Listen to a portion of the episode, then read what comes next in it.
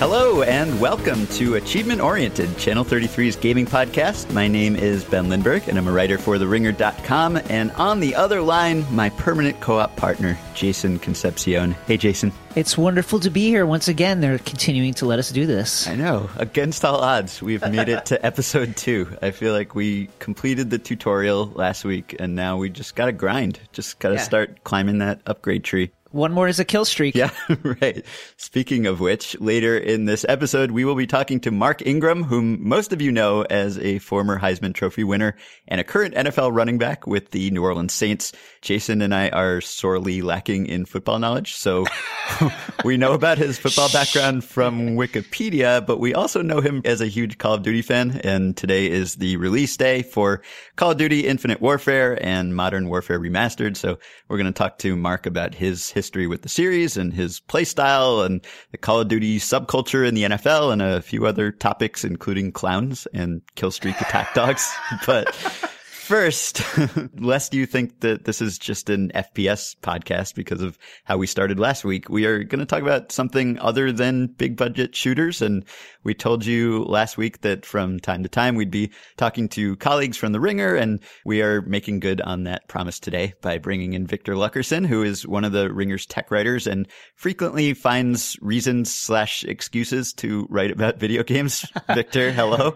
Hey, Ben, Jason, how you guys doing? We're doing okay. Hey, so we wanted to have you on to talk about some console news because it's an exciting and scary time in the console world. Next week, the PS4 Pro comes out, which marks, I suppose you could say, the first mid-generation console update or overhaul that's not just a moderate facelift, but an actual step forward hardware-wise. It's not just a slim version of something. It's, to some extent, a different console. And we have the new Nintendo console, the Switch, comes out next March, and Super Mario Run, Nintendo's first mobile platformer, comes out on iOS next month. And it just so happens that you have written about all three of these things. So you are the perfect person to talk about these topics. Right. And the let us not forget the Xbox One S, that it's already out. Yeah, sure. Oh, yeah. And the Scorpio, which is a ways away. Yeah, but next year, right? Yep. Yeah. So over the summer, you wrote a great Young Man Yells at Cloud article called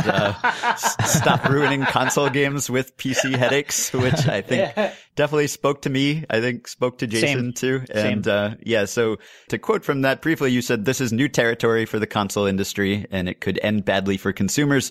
For more than 3 decades, gamers and console manufacturers have entered into an honest pact. I buy your system for a few $100 and you, along with third-party developers, supply me with the best games you can make on that platform for 5 to 7 years.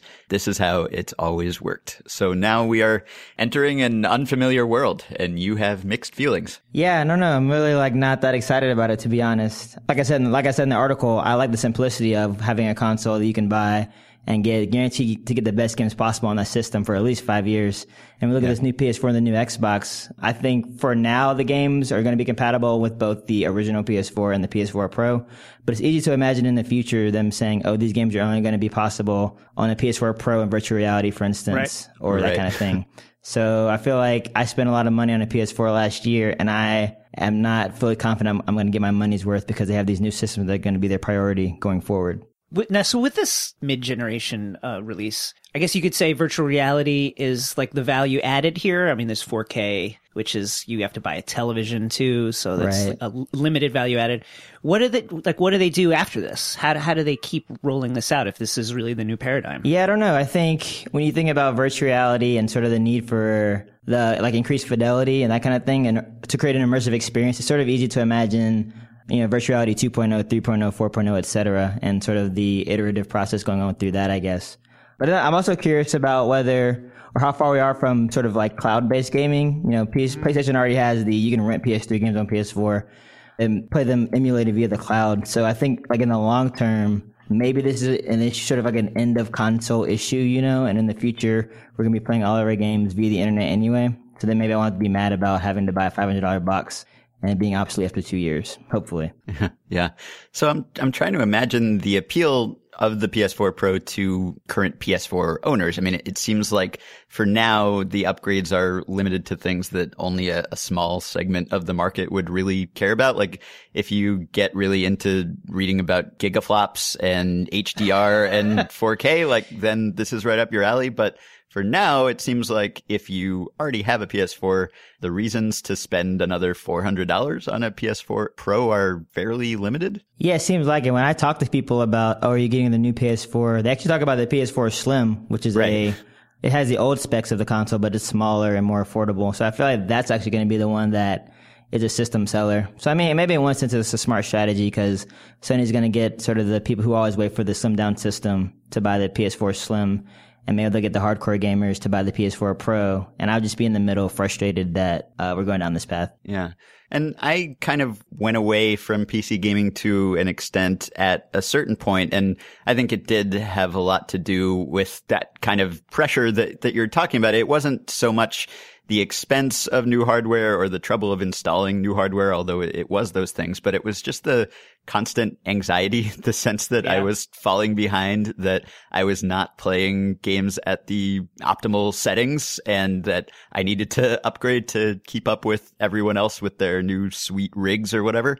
Right. And I kind of realized that that's sort of an irrational fear, right? Because if you commit to console gaming, you're essentially just saying, I'm going to stick with the same hardware and I'm not going to bother upgrading. And so basically playing a console game that is also out for PC is essentially the same as just playing it with an old PC and turning all the settings down, right? And yet it doesn't bother me in the same way. Yeah, I don't know. I think with consoles, people historically have been very okay with the fact that it's not going to be the cutting edge thing. And I mean, that's been very successful for the industry for decades.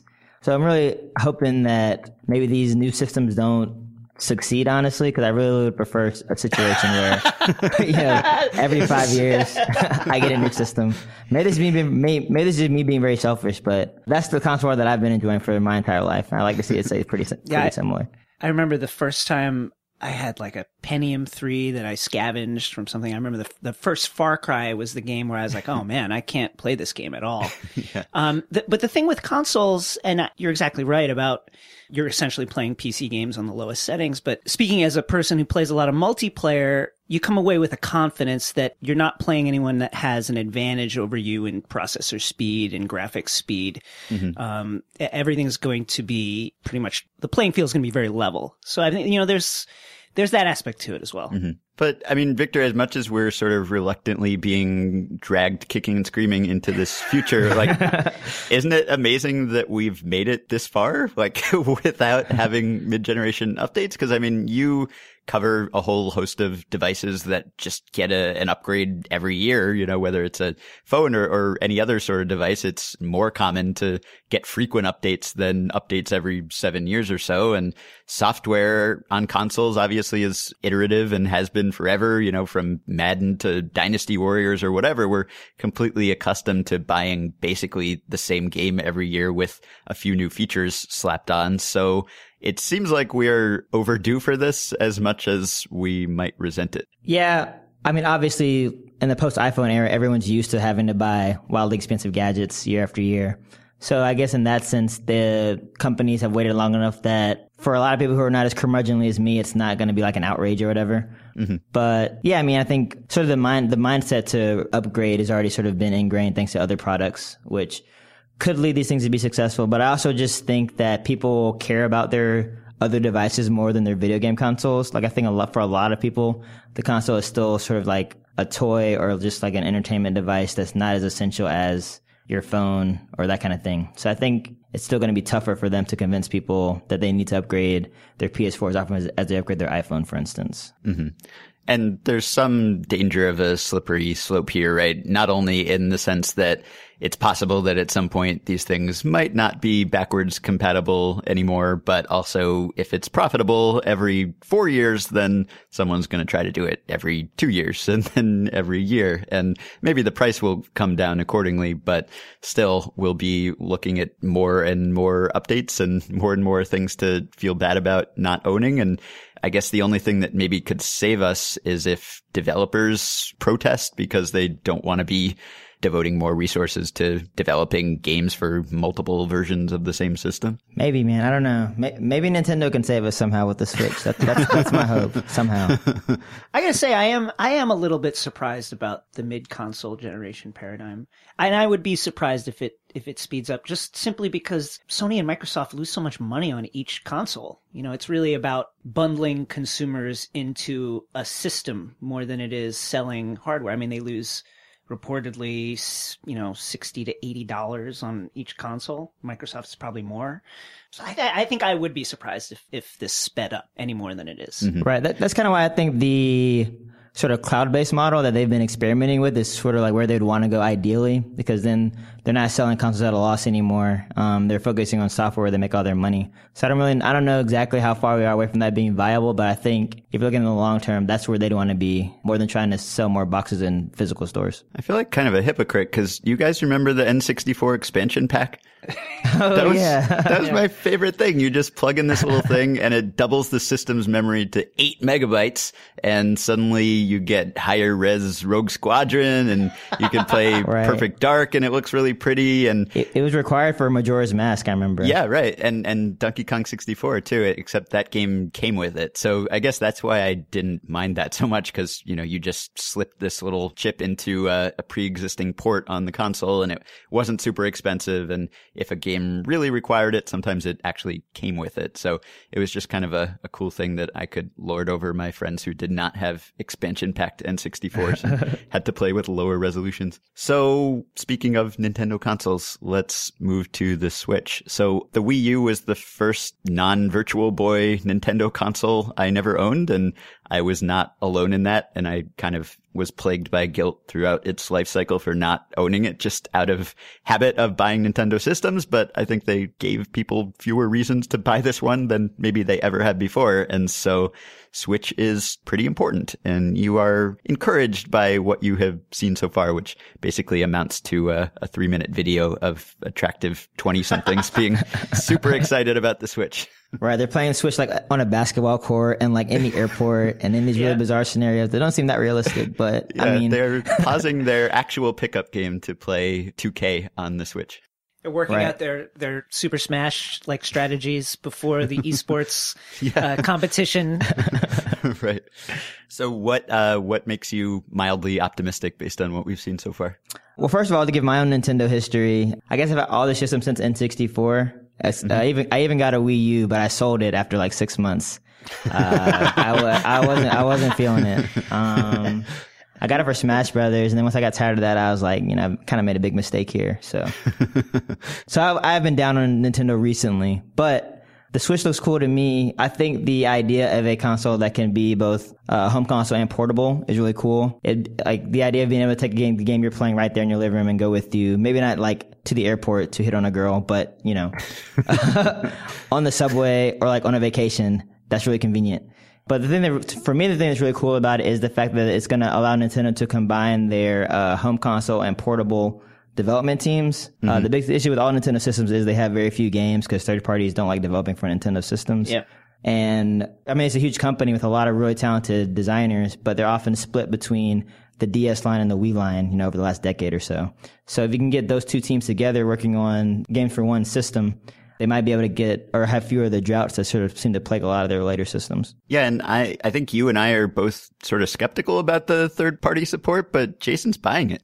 Well, I mean, really? We're a believer. Well, I mean, it just in the number of third parties that have been announced thus far, it's already like 3 times what the Wii U had, you know, throughout its life. So, I mean, that's encouraging. I mean, they showed Skyrim being played on it. You know, what that says about, you know, the horsepower of the Switch is unknown, but I mean, that's encouraging. Yeah, and I guess that would be my concern. I'm just trying to think of the personal use case for the Switch for me, which is not the same as it might be for most people. I work from home and don't leave my apartment, as Jason knows. So I don't know exactly when I would make that much use of the mobile functionality. I mean, you know, if I go out for a quick chores or something, we have podcasts now. So I've kind of abandoned portable gaming to a certain extent just because of my lifestyle, which doesn't apply to everyone else. So it might work out perfectly well for Nintendo. But aside from just wondering how I can incorporate it into my routine,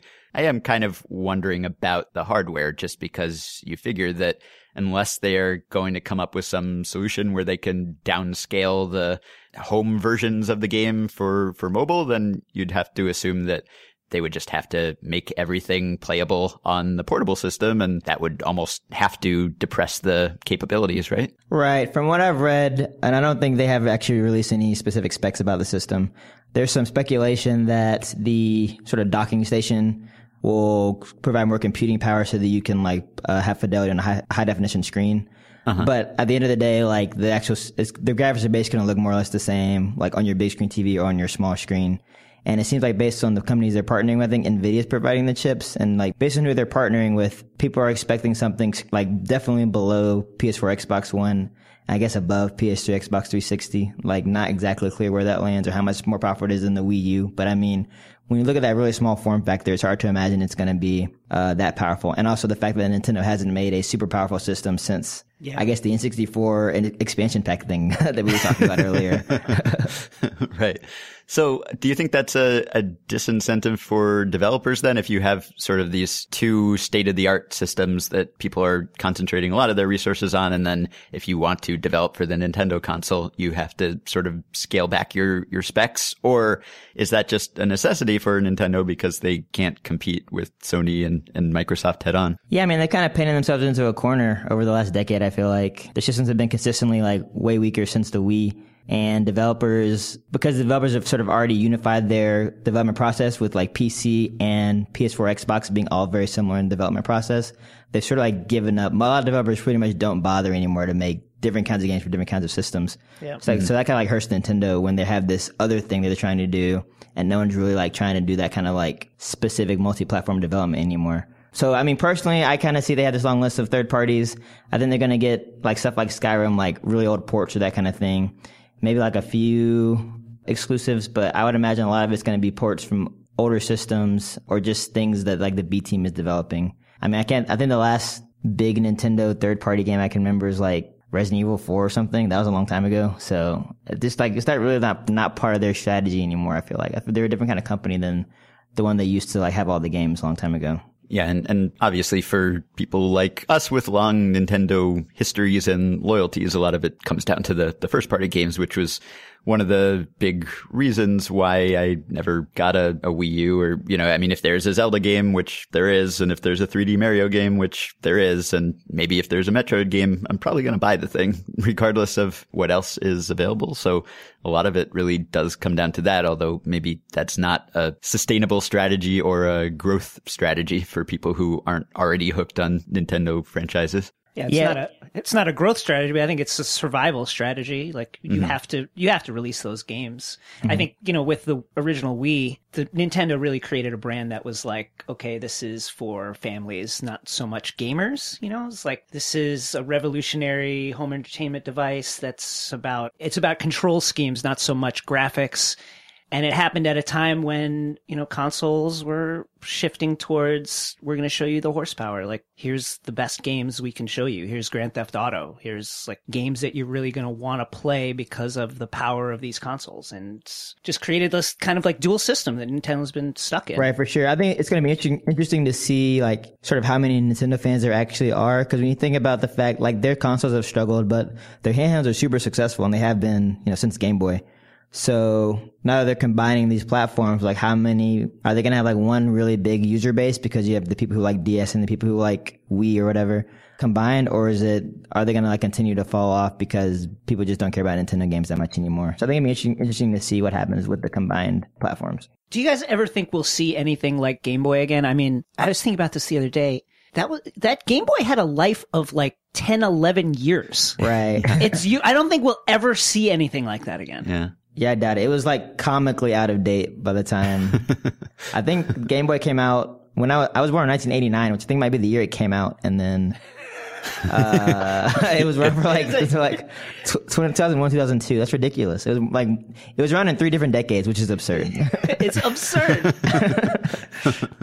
So what do you think it means for Nintendo's mobile strategy or their mobile presence, which to this point has been nearly non-existent, but seems to be ramping up at least slightly? What does it mean for that they are still developing a system that they intend for people to take with them when they're on the go? Are they going to be competing with their own mobile games, or can they just keep them in completely different sort of silos? Well, I think the sort of different silos, that's definitely their strategy. Like, I think Shigeru Miyamoto, the creator of Mario, has talked about how Super Mario Run, the game they're making for the iPhone, which is a runner a la Temple Run, the idea of that is to get people like thinking about Mario again, exposed to Mario again, enjoying Mario, and then saying, hey, if you want to get the real Mario game, buy the Nintendo Switch. So I don't think even like the games they've announced so far are all sort of very mobile centric and not necessarily that innovative or creative. And I think that's sort of on purpose because they're trying to get people to do these sort of like light, low calorie entertainment on the mobile with Nintendo branding. And then hopefully that'll get you to go get the real thing on the Switch. Pay a little more money for those experiences. But I guess it could, if something like Super Mario Run is able to, I mean, if it catches on, if it's profitable, if it's not quite the same experience that you would get from the Switch or even, say, the 3DS, but people will play it the way they play Angry Birds or Candy Crush or whatever the other popular mobile game is, then that could at least help finance Nintendo's other efforts, which would probably be a pretty welcome development at this point. Oh, yeah, for sure. Pokemon Go has been a huge moneymaker, only sort of for Nintendo, because Pokemon has this weird Byzantine ownership structure that involves like four different companies, which is really strange. But I mean, the game is making a lot of money, and you can imagine like Mario, which is also a super strong entertainment brand, being really popular on phones as well. So I think there's definitely like Nintendo has had a few years in the red under the Wii U, which is very unusual for them. So they definitely need, and in addition to sort of like recalibrating their home console strategy, they also like actually need money. So putting games on iPhone is going to be good for that. Don't we all? Don't we all need money? When it all comes down to it. Right. By the way, I apologize to everyone for my non-standard pronunciation of Mario. I'm pretty sure it's a New York thing. Wait, how do you say it? Mario. Is that not how you say Mario? So you say Mario. Oh, well, I'm from New York. Mario. Oh, Mario. Okay. That is Mario. It's a New York thing. I'm pretty sure. Mario. It's definitely Mario. Yeah, that's how he says it. Yeah. What do they say in the movie? I'm trying to remember what they say in the movie. I don't know. I'm not sure that's canon. How do you say Wario? Oh, I do say Wario. Yeah, that's, see? Yeah, that's inconsistent. Wario. Yeah, Wario. Yeah. Huh. Yeah. I don't know. That's how I grew up hearing it. Waluigi? How's Waluigi? I say it the way you say it, when I say it at all. All right, Victor, good talking to you. You can find Victor's writing at The Ringer. You can find him on Twitter at VLuck. Thank you for being the third tip of our Triforce. Thank you. Thanks, guys. Have a good one. All right, so we'll be right back with our Call of Duty conversation with Mark Ingram.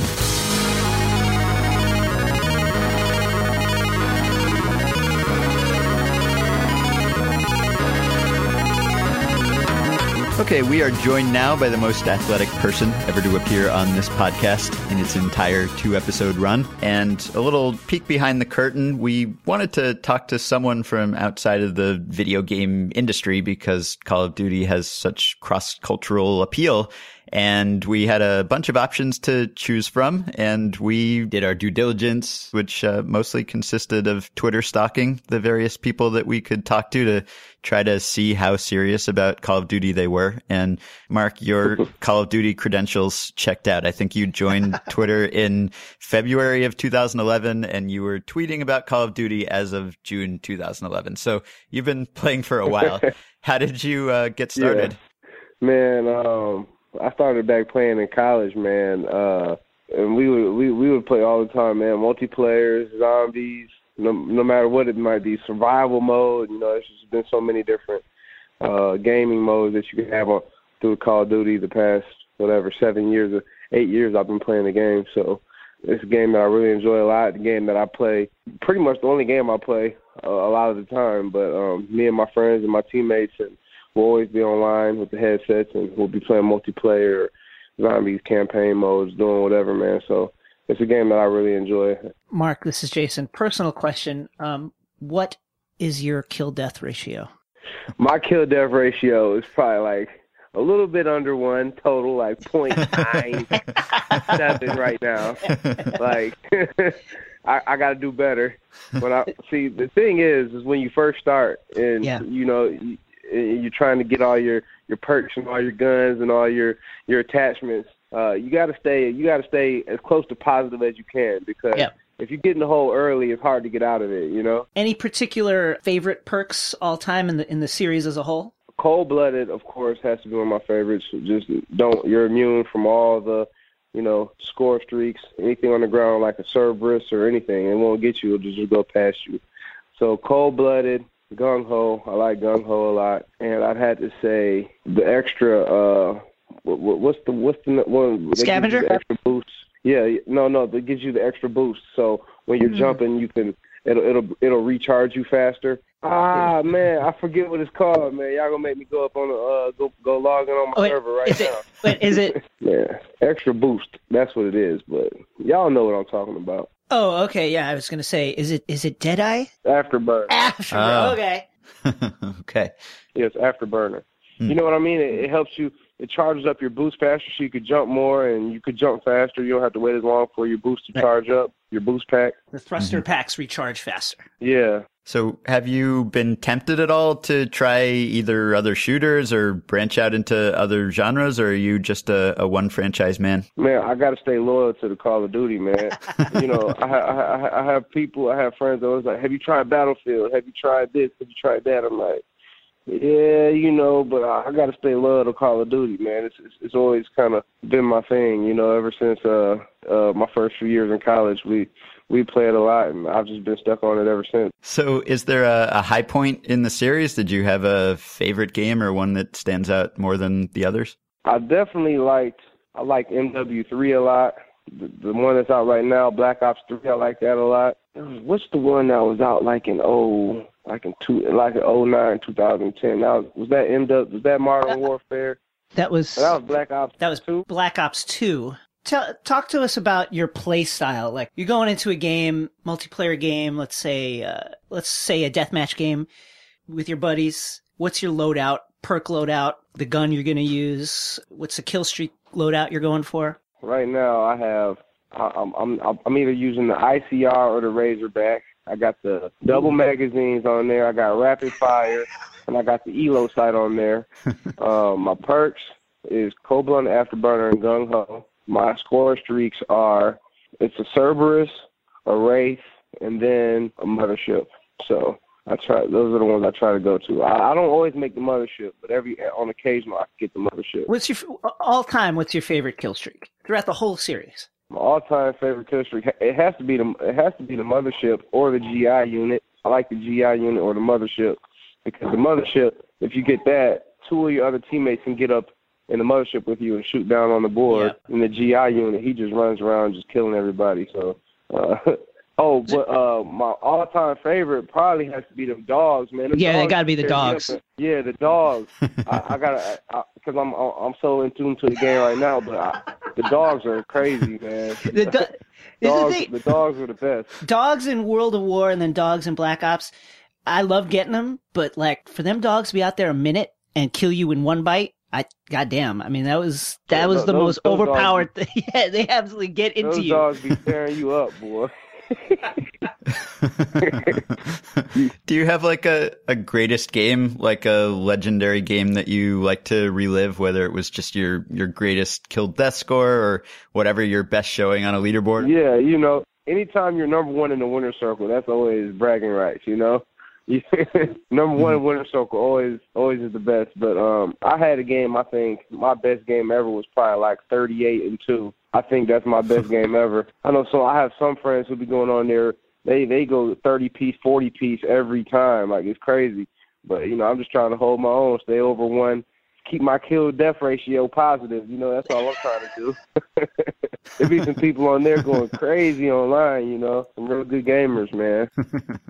And how many of your teammates play? Is there like a big circle on the Saints? Is it big in the NFL? It's big in the NFL in general, but especially on the Saints, I have at least even some of the young trainers, you know, like even the equipment guys. Like it's not just players; it's just people in the entire organization in the facility. We're all talking about, yeah, man, let's get on. We have a group chat.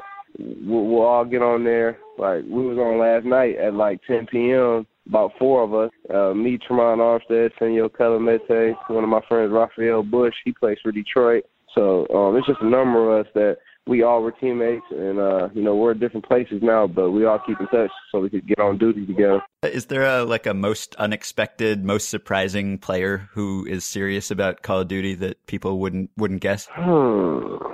Or are you the most hardcore? Are there people who are equally into it? I'm into it. I'm into it heavy, but we got a couple guys that like, I'm telling you, man, that can do that, that can do it, that can play that game, man. Like kill death ratio always like over like 1.5, like always getting 30 and 40 pieces. Like I'm telling you, man, I know I have a couple guys on my team, like, you know, Teron Armstead, he's really good. Ashad Mabry, he's really good. You know, Senio Kelemete, that's one of my friends. He's real good. Just a number of guys that I played with. Rafael Bush, I mentioned him. We got a couple other friends that was in the league with us that's not on teams anymore that play that are real good. It's just, man, if you get into the game and you have any type of competitiveness about you, like you gonna master it where you can play pretty well. Like those guys are real good. I'm okay. Like I'm pretty decent, but you know we got some guys that can really play like with anybody. So I think if you talk to anybody around the NFL, I think there's a number of at least 10 to 12, 15 people that's, you know, solid players in Call of Duty around each team, you know. Uh-huh. So football's a sport for disciplinarians, and you have some coaches who are tough guys. So what do they think about video games? I mean, are they okay with you guys all playing at night? Do they not know about it? Do you have to hide it? Well, I mean, I think you have to know, you have to get your work done, you know. So when we're going to work and we're watching film and we're knowing all our plays, like, you know, if you come home and you get some downtime, you just want to relax and enjoy your, you know, gaming life. I don't think they have too much of a problem with it as long as you're performing and you know what you're doing when it's time to work, you know. And what is the peak period for gaming during the NFL season? What's the day or the time that you can get the most Call of Duty time in? Monday and Tuesday for sure. Those are when you win Sunday, you get a victory Monday. So you get a lot of time to game on Monday. And then Tuesday is always the day off around the NFL, so you can get a lot of gaming in on Tuesday as well. So I think Monday and Tuesday would be the peak amount of hours that an NFL player can get some gaming in. As a player, how would you describe your playing style? Are you a camping guy? Do you prefer to like defend an objective? You want to run? You're like a running back. You want to run? I'm running gun, man. I'm running gun. That's why I like that gun ho perk, you know. Yeah. I could shoot you while I'm sprinting, you know. So I got a running gun, man. I can't stand camping unless I'm trying to get like a bloodthirsty to unlock a camo, or if I'm about to get a mothership, I might be able to stay in the corner and like, you know, get a couple more kills. But my favorite game mode is kill confirmed, because you really can't camp on kill confirmed. You know, you got to go out there and you got to confirm your kills. So that's my favorite. I used to play deathmatch all the time, but you can run into a lot of campers on deathmatch. So I kind of like to run and gun. So I like the kill confirmed game mode, and I like to be able to run a gun. I might have a lot of deaths, but I plan on having more kills than deaths. You know. The thing I always liked about Kill Confirmed, especially when you just get the game, is it's a great way to learn a map because you got to run around. What's your strategy when you first start? You just crack the wrapper off of a new Call of Duty. You just downloaded it. What's your strategy for approaching the game, trying to figure out the maps, learn how to the ins and outs of the game? So if you play the campaign, you can get a good feel for majority of the maps, you know. So like when a map pops up on multiplayer, like you're kind of familiar with it. But when I first log on multiplayer, I'm just kind of just like, I'm not running just blindly. I'm kind of on the edges of the board, on the outskirts looking in, trying to figure out where everybody's at, where all the hot spots are at. so I can get familiar with the boards. Because, like I said, man, you don't want that kill-death ratio to start off bad because you get in the hole and you can't get out of it. So, you know, I just try and walk around the map a little cautiously and aware of everything and just try and figure everything out as far as, you know, where all the hot spots are at, where the middle of the board is, where I can hide if it gets crazy. I just try and get a feel for the maps. What sport do you think has the most or the best pro athletes who play Call of Duty? I'd have to say football, man. I had to go with the NFL. I've ran into, even since college, man, I think football players, we just had a good hand-eye coordination, some good vision to be able to periff all around the board. I don't know, man. I have some teammates, man, that can throw down on that Call of Duty, so I'll put them up against some of the better players that around the world, because these guys, I know we go online all the time, and they always hold it down, man, always at the top, always having crazy KD ratios and getting crazy score streaks, and I'd have to say the NFL. Yeah, I was going to ask you about that, because there are a lot of studies out there that show that playing first-person shooters can actually help you learn. It can help your reflexes. It can help your spatial awareness, all this kind of cognitive benefits. And I wonder whether you think Call of Duty makes you better at football or football makes you better at Call of Duty. I think it kind of can, like, benefit both ways, because, like, you have to be able to look quick and be able to react quick and be able to aim and shoot, and everything has to be on high alert and everything has to be on point, because if you just hesitate for 1 second, you're dead, right? So you have to be able to be on point, locate an enemy, tell the difference between the enemy and your own person, because I like to play hardcore, so you don't kill your own person and get kicked out in 3 kills. So I just feel like you have to be more aware, and you have to be on point, man, with what you're seeing, what you're shooting, and making sure that you're aiming and you're hitting the right buttons. If you're throwing a grenade, if you're throwing a flashbang, if you're firing at the hip or aiming down the sight and shooting, you just all your fingers and your thoughts all have to be moving together. So I think it goes both ways, because even on the field in the NFL, man, you always have to be aware. If you hesitate for a minute, you probably get knocked out. So, you know, you just have to always be on point, man. And everything always has to be sound and crisp, just like you're playing multiplayer or campaign mode. Yeah. Well, where do you have your sensitivity settings? Are you one of those people who cranks it all the way up and you just have to barely touch the stick to turn around quickly, or do you have it set lower? I have it set at 7. So I'm not like medium, but I'm not crazy high where you just spinning all around out of control. I just like to have a kind of I like to be able to turn fast, but not so fast that I'm shooting all past my dude that I'm aiming for, or turning all around, making myself dizzy and stuff. So I know some people who play like they're running like they barely even have to touch a stick, and it's just if they're turning around, firing, shooting, jumping crazy. I'm like, man, I would get killed so fast with my sensitivity that high. But. Do you have a particular map that you like, or a map size? You like the smaller maps? I like the smaller maps, man. The smaller maps, it goes down on those maps. You have a favorite? On Modern Warfare? Any of the whole series at all. Nuketown is always legendary. Who doesn't like Nuketown, right? Another one I like is that original the map on I think it was Modern Warfare, the first one. It was like just in the desert with that little it was like in that little, it was a real small board, but it had the it had like the little AC ventilation running up the middle that you could run up, and it was just like sand. Oh, is it like surrounded by a fence? It was like a little fenced in area. Yes, that board. Oh yeah. What was that? What was that board called? You know, it was like one of the first games, man. That was always one of my favorite, a classic board, man. You know which one I'm talking about? Shipment. Yep. That was it. You got it. You know, there's so many games and so many boards. I don't remember all the names. Yeah. I can kind of visualize the boards that I love, you know? Last month you tweeted that if a clown ran up on you, you'd throw hands on sight. Have you played the Call of Duty clown map sideshow? No, I haven't played the clown map yet. No. That's on the new one? It's Advanced Warfare. I think it's DLC. No, I haven't played the clown map. But yeah, the clown stuff is crazy. The clown stuff is crazy going on.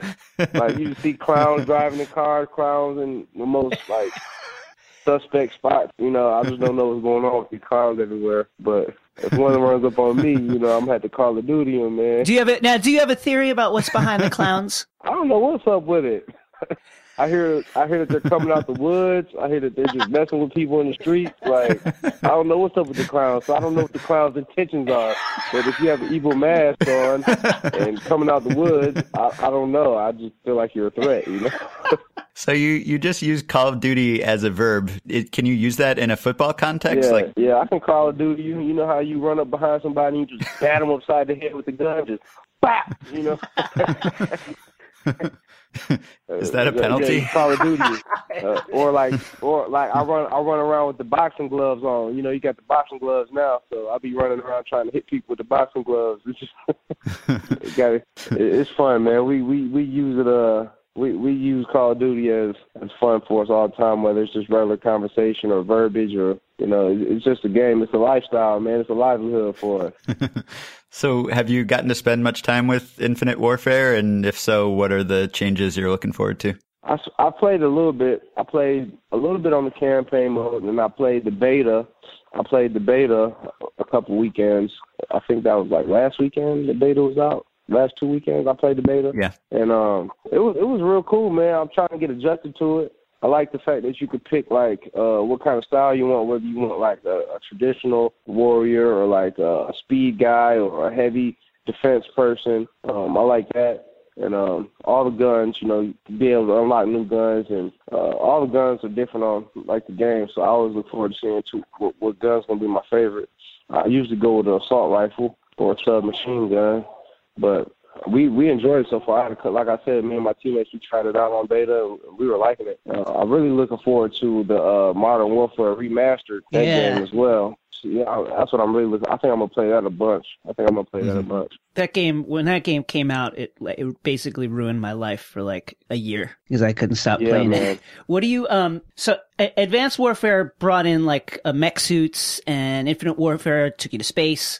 Where do you think the series goes after this? Where would you like it to go? Man, I like where it's at. Like, I don't want it to be too crazy, like futuristic. Like, kind of, did you play Destiny at all? I don't know if you played Destiny. Yeah, I played a lot. I kind of got into that a little bit, but I don't want it to go crazy futuristic, kind of like that. You know what I mean? Like, well, the thing with Destiny is it's too much. Like, that's too much work. That's too much like going around and picking up like minerals and stuff. Yeah.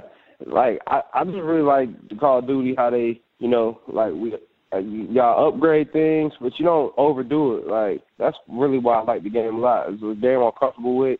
It's a game that I played for many years, and I really enjoy all the game modes and all the systems, man, because, you know, the zombies, from the campaign mode to the zombies to the multiplayer, it's just plenty of things that you could do, man. Like, if you play multiplayer for a while, like, if you want to, like, get a new fix, like, you can get on zombies. Like, if you're tired of zombies, you can get back on multiplayer. Or if you're tired of those game modes, you can just beat the game in campaign mode on different levels, whether it's on easy, super hard, or, you know, you can try to beat it. So I just like that they keep adding new little twists and new little wrinkles to the game. Like, it's not going too overboard, but it's just always a new little twist, a new little wrinkle that I really enjoy. So that's why I love playing Call of Duty. That's why I always play it. So last question, you know, for people like me and Jason, I mean, we're just sitting at our computers and writing or podcasting all day. So we need an outlet, sort of, you know, somewhere to let out our aggression, and a